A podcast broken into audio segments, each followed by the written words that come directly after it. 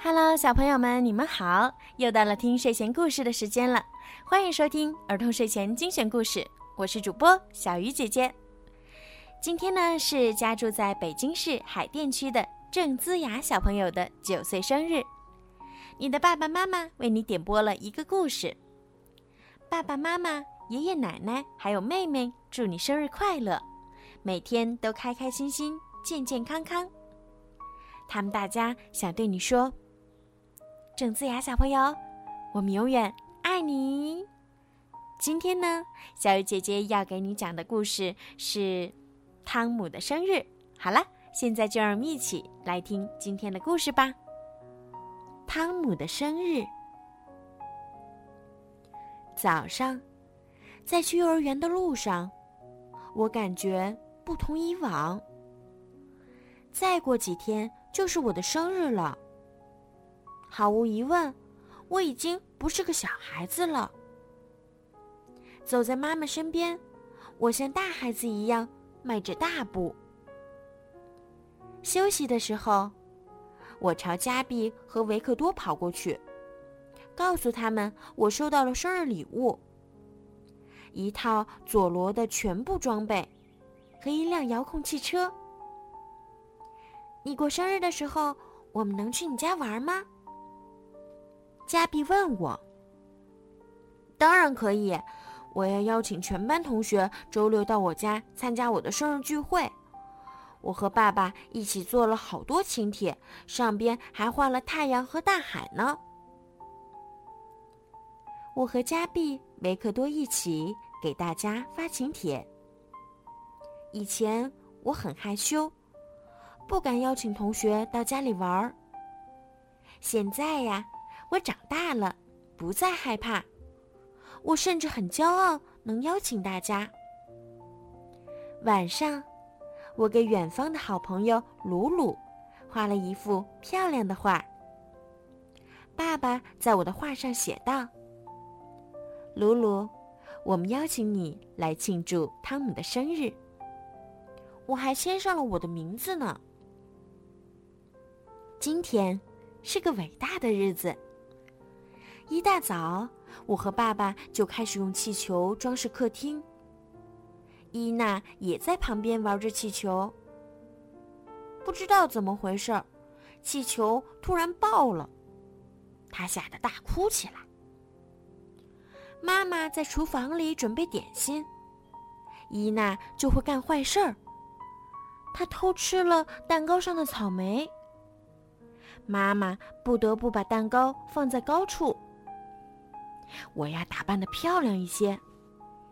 在镜子前面，我把佐罗的全部装备都穿戴起来，有面具，有披风，甚至还在鼻子底下粘上了小胡子。维克多来了，他穿的很正式，脖子上还系着领带呢。他妈妈离开之前叮嘱维克多：“不要弄脏了衣服啊。”然后珍妮来了，她抱着一个绿色的小礼盒。菲克也来了，他背着上幼儿园时常背的小包。我带朋友们去花园里看我的小树屋。维克多笨手笨脚的爬上去，因为呀，他怕弄脏了衣服。又来了一些客人。妈妈叫我们回到了客厅。是加碧、阿丽丝和玛丽，他们都给我带来了各种礼物。现在，我的朋友几乎都到了。妈妈给我们榨了橙汁儿和胡萝卜汁儿。我又收到了好多好多的礼物：动画片的 DVD、拼图、小汽车。和史前动物画册。入席吧，妈妈说。突然，灯熄灭了，黑暗中亮起的烛光，慢慢的向我靠近。大家一起唱：“祝你生日快乐，祝你生日快乐。”祝你生日快乐，祝你生日快乐，祝你生日快乐，汤。妈妈叫我憋足一口气，吹灭所有的蜡烛。正当我吸气时，伊娜伸手抓蛋糕，弄倒了一根蜡烛。妈妈只好重新点燃蜡烛。我鼓起腮帮子，使尽了全身的力气，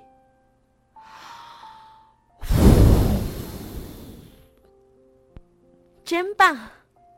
所有的蜡烛都灭了。妈妈叫道：“亲爱的，祝你生日快乐！”大家一起吃蛋糕。维克多吃的很小心，他怕弄脏自己的衣服。他一份儿还没吃完，菲克已经吃完三份儿了。这时，门铃又响了，会是谁呢？是鲁鲁和他的爸爸妈妈。我太高兴了，马上把鲁鲁介绍给我的同学们。吃完蛋糕，大家都坐在客厅里，看妈妈表演魔术。他用一块神奇的手帕，把伊娜的宝贝熊变没了。哼，接下来呀，我们玩起了捉海盗的游戏。糟糕的是，捉维克多时，加比抓着了他的领带，不小心扯断了领带上的皮筋儿。珍妮、阿丽丝和玛丽跟伊娜玩过家家。他们三个当妈妈，给伊娜梳头、做饭，还帮她洗餐巾呢。天晚了，妈妈们来接我的同学。维克多哭了，因为他的领带坏了。他妈妈说：“没关系。”聚会结束了，大家都走了，幸好。还有鲁鲁留下来陪我，我们可以在卧室里接着玩儿，我很开心。明年我还要开生日聚会。好了，小朋友们，今天的故事就听到这儿啦。在故事的最后，小鱼姐姐要再一次送上对郑姿雅小朋友的生日祝福，祝你生日快乐，天天开心，晚安。